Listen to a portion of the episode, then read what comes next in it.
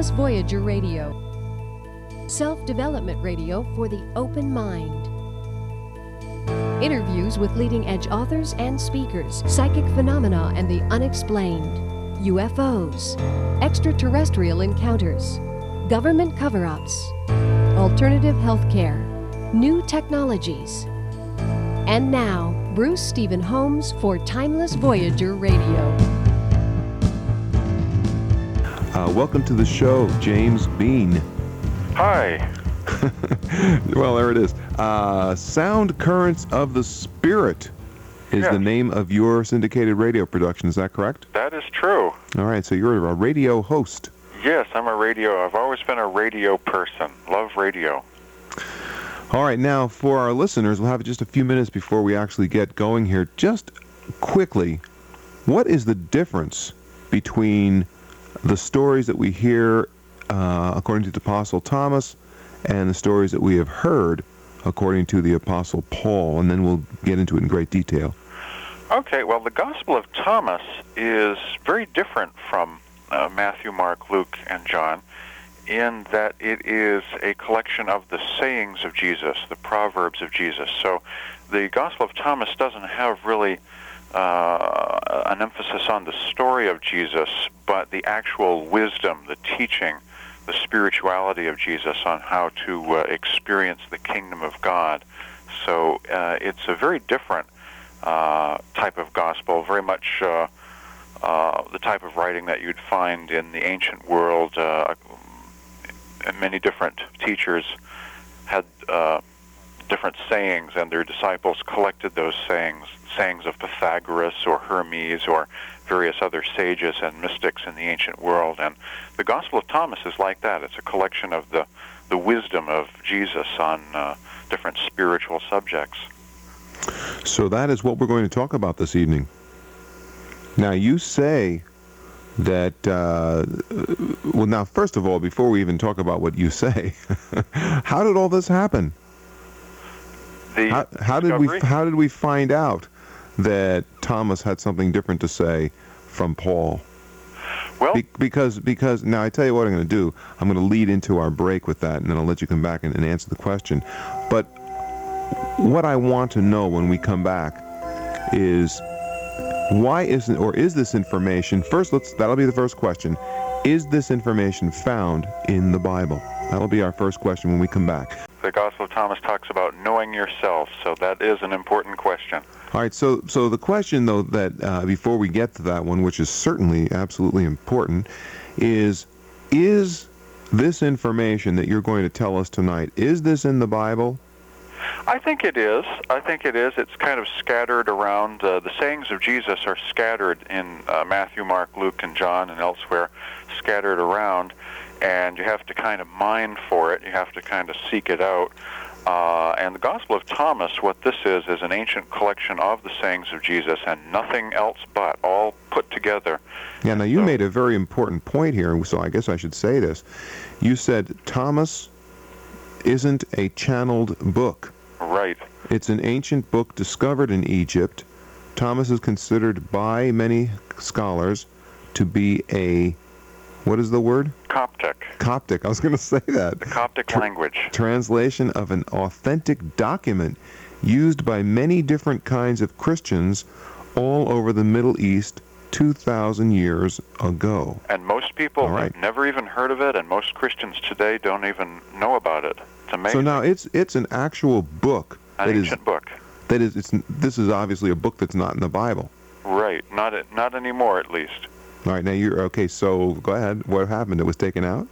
Well, uh, during the first couple hundred years of Christianity, you know, as long as the United States has been a country, uh, there was no closed uh, collection of books, uh, no no certain number of books that exclusively were considered inspired. So there are How- many, how many recent was books this? floating around. How me? recent was that? Uh, the first two or three centuries AD of the Christian Church, uh, there was no one uh, book uh, that was a you know the only book. Uh, many different disciples of Jesus had written down uh, uh, books, and a lot of them are read by Christians, and uh, uh, many of them were, you know, studied in addition to the ones we have now in the Bible. There are all these other interesting books uh, as well. Now, I've heard, and you can correct me if I've got this wrong. Uh, Emperor Constantine, yes. I missed that. What is he? Yeah, Emperor Constantine. Yeah, he converted to uh, Christianity, and uh, what Constantine. happened? Constantine. Yeah, Emperor Constantine. And what happened? Why you know why the Gospel of Thomas is missing today, uh, and why you know we have all of the Roman you know Apostle Peter, Apostle Paul kind of writings. The the Roman Church, of course, became preeminent, and you know with the backing of the Roman Empire. Uh, began absorbing all of the other churches. Imagine, if you will, if that happened today, that Presbyterians and uh, different kinds of religions, uh, uh, Baptist and Lutheran, all had to join one mega church. And imagine, imagine the carnage that would be if everyone had to join one church and you know, uh, just sort of uh, liquidate. Right. Well, for example, now, uh, just just as a, a point of, of an issue, I, I think one of the differences between Lutheran, or at least some of the Lutheran, and all of the other churches, I think, that are Christian, I should say, yeah, Christian, uh, is that the Lutherans believe that the uh, during the sacrament that the wine is the blood, and the others say the the wine symbolizes the blood. So that's just uh, that's one issue that would have to have been resolved. So in other words, one of those would be retained and the other one would be thrown out, right? Right. There are slight differences amongst all of these different Christian groups today. And in the ancient world, this was also true. Uh, in the early centuries, there were all kinds of different Christians Jewish Christians and Gentile Christians and Gnostic Christians, all of these different groups around, and, and some of them had different holy writings, and uh, some of them are really good ones too, like the Odes of Solomon and hmm. the Gospel of Thomas.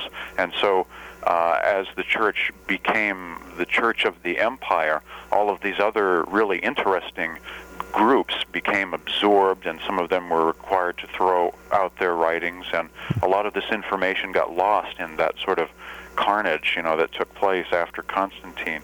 Now, you say that some fin- uh, fundamentalists actually believe that uh, Thomas was created by heretics. Right. There has been very little attention in the Christian world to this collection of the sayings of Jesus, but there has been some negative reaction amongst some uh, fundamentalists trying to immediately uh, make the case that Tom, that the Gospel of Thomas is somehow bad and Christians don't need to know it, know anything about it, uh, and uh, they try and say that it is a Gnostic gospel or a book written by heretics for heretics, and they try and build this case that Thomas isn't any good and no one should read it.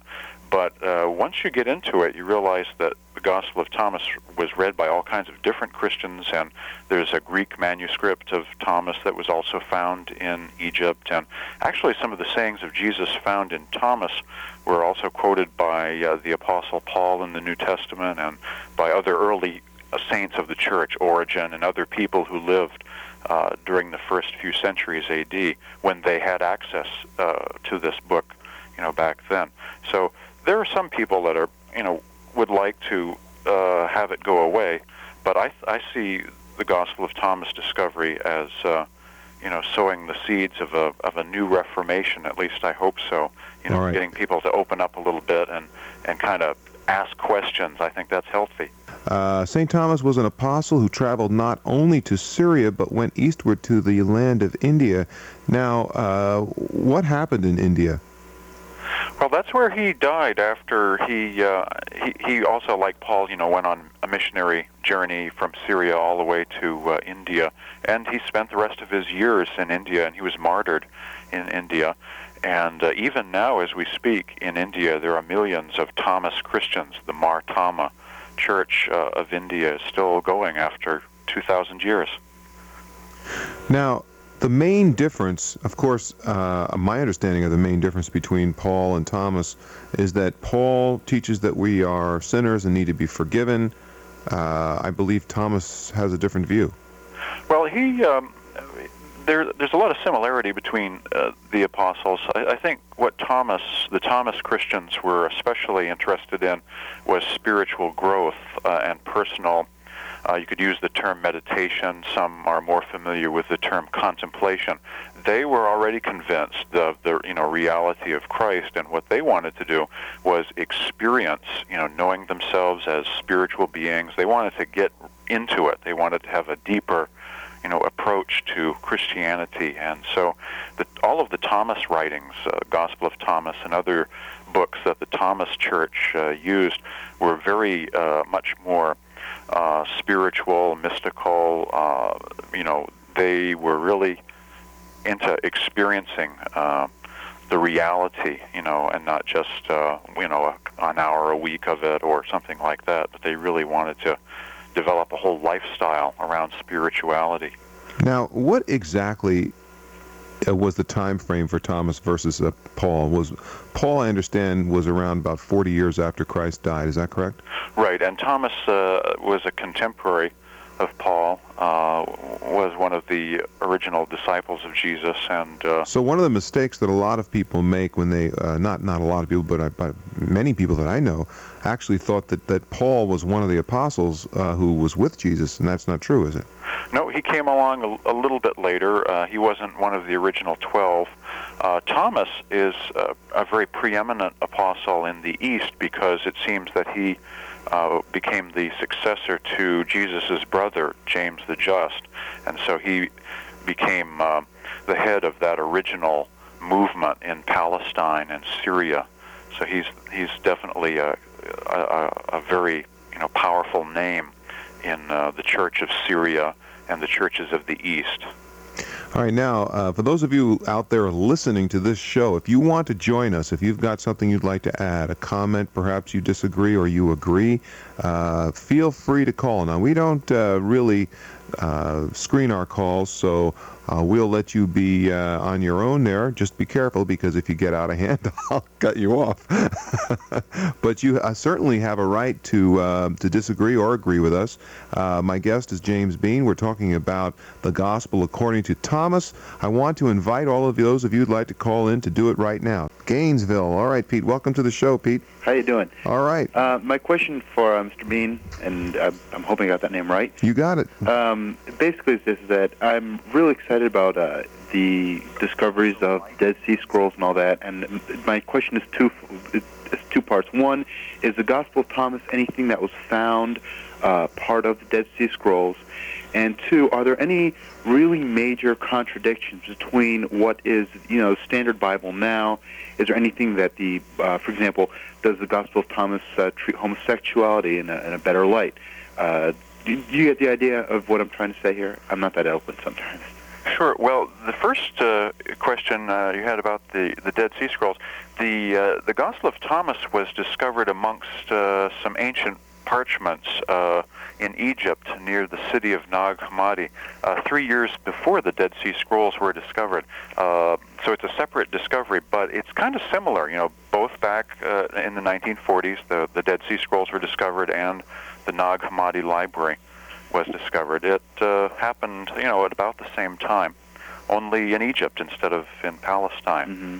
Uh, and is the Gospel of Thomas is one of many books that was discovered at Nag Hammadi.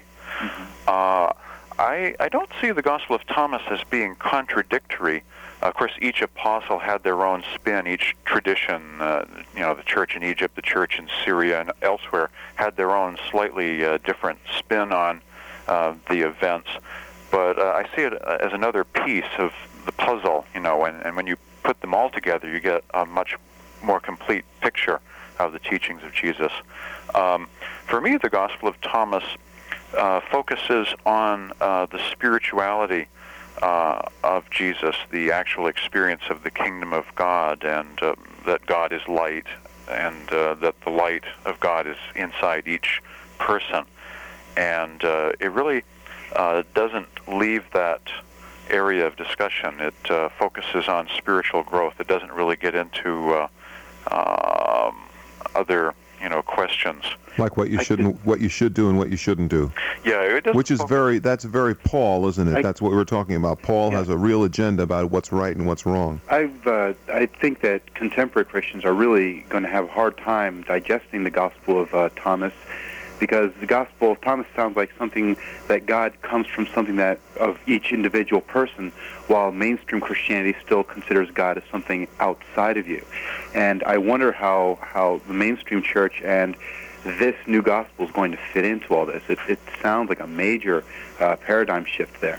All yeah, right, it Pete. is. It, it is, uh, and I think mm, that the major- a lot of the, the churches have a, a real problem with Jesus right now. So uh, I- it's no wonder that uh, they would have a problem with a, a collection of his sayings, because I, I see most of the church is still in the uh, more conventional religion of the Old Testament. Uh, rather than the radical spirituality of you can see God, you can partake of the kingdom of God right now. That's still pretty radical, even 2,000 years later. Pete, thanks so much for your call. Thank you. Uh, yeah, Jesus was was was and still is a rebel rouser, uh, right? Yeah. I mean, he wasn't he wasn't some you know guy who came into town real quietly and and uh, uh, just you know talked to a few people. I mean, he really made waves wherever he went. Yeah, he was. Uh, uh, even now, what what what uh, he was saying in in all of the Gospels and what the early Christians and other mystics were uh, getting into 2,000 years ago is still pretty radical. Even now, um, we're just beginning to to return to understanding, you know, what they were all about. Mike, Quincy, Florida. Welcome to the show, Mike. Hey, How, how you doing? Okay. Uh, I don't want to change the subject too much, but uh, something I was listening to that you said really piqued my interest and made me call. Uh, Mr. Bean, did you say that? Uh, uh, did you refer to Jesus' brother James the Just? Right, right. Uh, uh, wh- whom um, many biblical scholars uh, believe was uh, somehow related, or at least to uh, his, you know, f- his family, Okay. Mary and Joseph. Yep. In other words, uh, in other words, he may or may not have been a, a an exact brother. Uh, in other words, his his direct brother, like we would consider a brother. Sure, part of the uh, the family of uh, Joseph and Mary, and and some believe that Thomas also was uh, a, a member of that family. So uh, uh, James and Thomas were both brothers of Jesus, and some uh, believe that Thomas looked a little bit like Jesus. That's amazing. See, I know I know what you're driving at, Mike. So I mean, we can go ahead and say that that that uh, there are a lot of people, a lot of people, there are a lot of sources that say that Jesus came from a rather large family, that he wasn't an only child, which I think the Bible leaves us to uh, think uh, the way it's written anyway. That's right, and and of course, you know, I, I my upbringing was was uh, uh, was Catholic, and that was strictly uh, he was an only child, and that was just uh, just the way it, way it was taught, and it's. Uh, and I've been hearing more and more about the the, the, the, the belief that he may may have had siblings uh, in the last few years, and it just intrigued me when you said that, and I wanted to just learn a little bit more about that. Yeah, Okay. definitely. Joseph and Mary had other uh, kids, and some of them were his uh, disciples. All right, Mike. Thanks for your call. We appreciate that. Um, Mark, Burlington, Vermont. Welcome to the show, Mark. Yeah, hi, thank you. I was uh, piqued by something else that you said uh, about King Constantine, and uh, the, the whole uh, whole discussion uh, brings up a, a number of things. But I think I, I read somewhere that uh, they had a great. Uh, didn't he have a great conference where they did a lot of editing of the uh, New Testament? I I read that. Uh, at the I forget the the name of the conference. I think it was You're talking about the Con- Constantine, and you're talking about Nice, right? Uh, well, I think it was in Constantinople in the 500s. They threw out the doctrine of reincarnation. Mhm. It, it had been in there, and the, even uh, in the Hebrew Testament, uh, somewhere the quote was that uh, that uh, a baby boy is uh, just born, and it's obvious he's blind, and the elders gather around and they they question. They say, "Why was this man born blind? Was it because of his sins or the sins of his father?" So they the uh, book I'd read years ago had had numerous things saying that reincarnation was uh, well accepted by the early Christians, but then, uh, as with so many things, uh, politics or human egos get in there, and uh, sh- uh, fashion the uh, original holy writings uh, to fit their uh, needs of the time. Right. What we have, um, what ha- what happened after Constantine became uh, a Christian or emperor of the Roman Emp- Empire was uh, kind of a, a watered down Christianity, kind of a top 40 Christian, you know, kind of like uh, like the group Led Zeppelin did the song Stairway to Heaven, and and most people think that that's all that they ever did. Uh, but meanwhile, in truth, there are all these other great songs. Uh, the same with the early Christianity. Uh, there's all these other neat beliefs and practices, but you never hear about them because they didn't quite make it to into the uh, you know popular Into the Uh, top ten. yeah the top 10 of the Roman Empire. That's a big loss for all of us. Now, there's, you know, talking about, uh, I'm unfamiliar with uh, Thomas. It's very interesting to hear about his uh, the, the more direct uh, experience that uh, uh, that he's trying to impart. And uh, when I hear bits of uh, uh, sort of uh, American uh, uh, fundamentalist thinking, when they talk, uh, you know, this narrow, narrow uh, business of, you know, they say Jesus said, "I'm the light and the way." I mean, Jesus uh, was not somebody with a social security number. It was probably, I mean, they, they, it seems like there's so little uh, understanding. They're dealing with ultimate mysticism here. There, it's like literally, I am the way and the light. That was light and love uh, uttering these words. I mean, this is this is my sense of it. It's just so dismaying.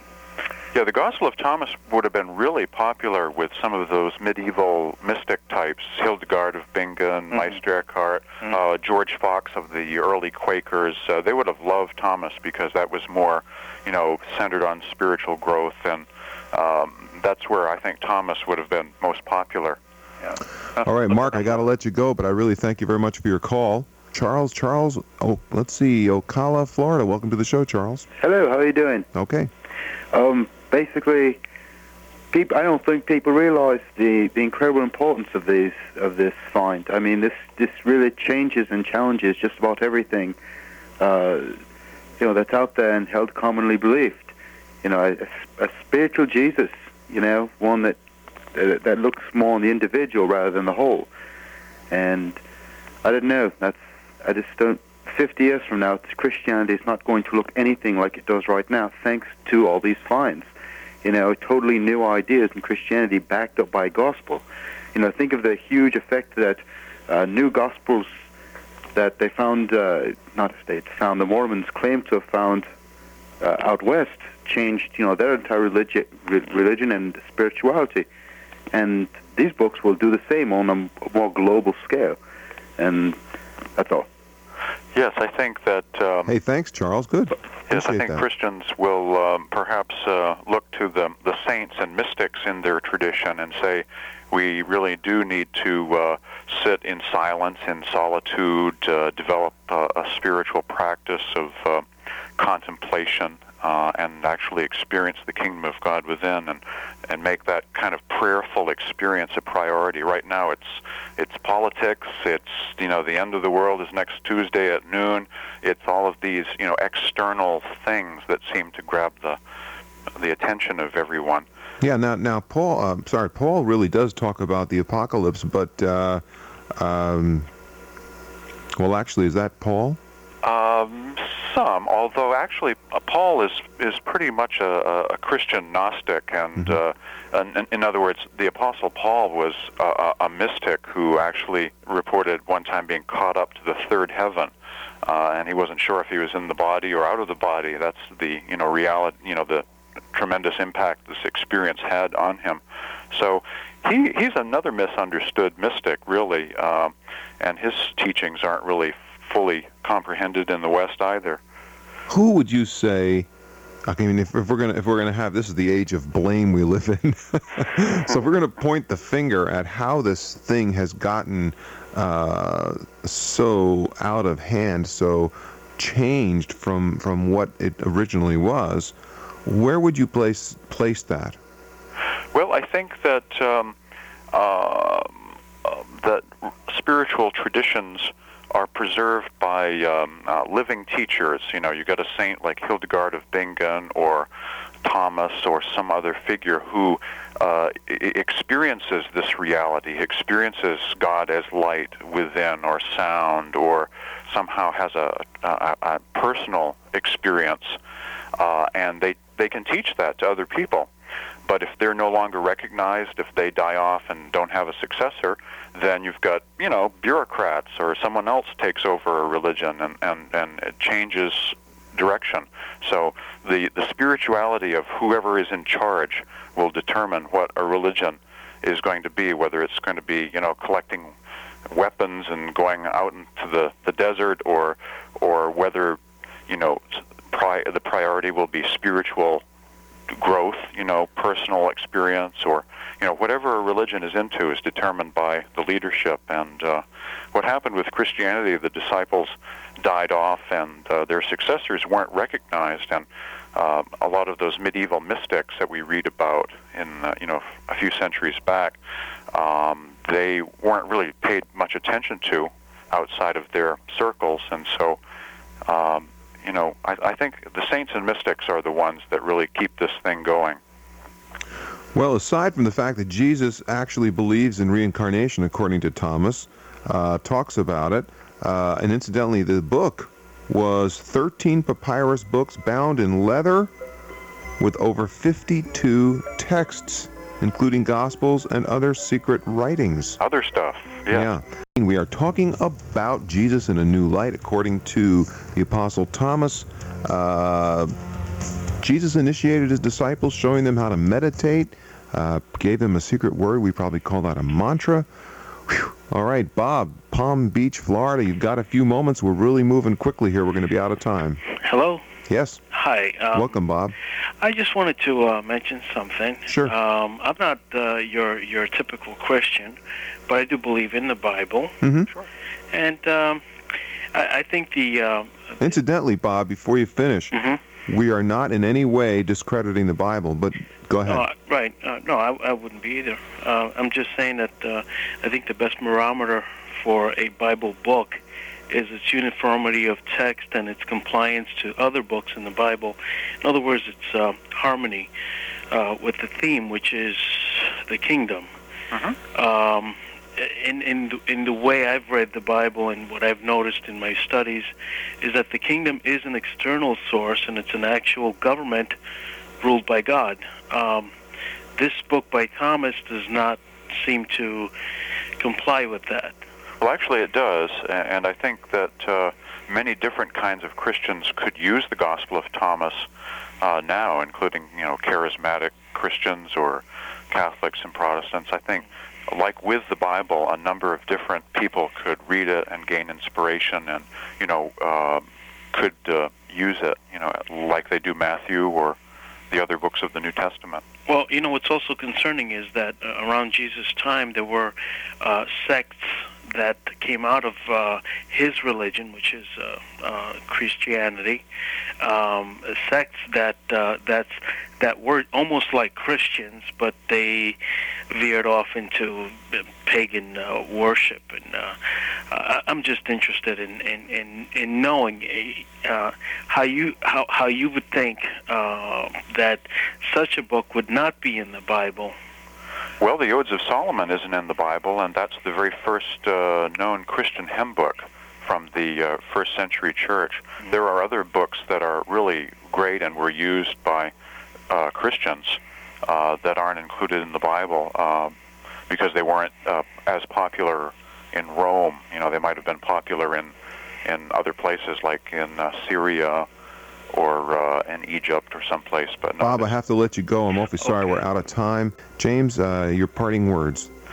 It's great being here. I certainly appreciate uh, being able to uh, share with everyone about this uh, Gospel of Thomas, which is a collection of 114 sayings of Jesus. That's what Thomas is, and uh, get a copy of it and read it for yourself. Thanks, James. We appreciate you being on the show. This is Bruce Stephen Holms, Timeless Voyager Radio.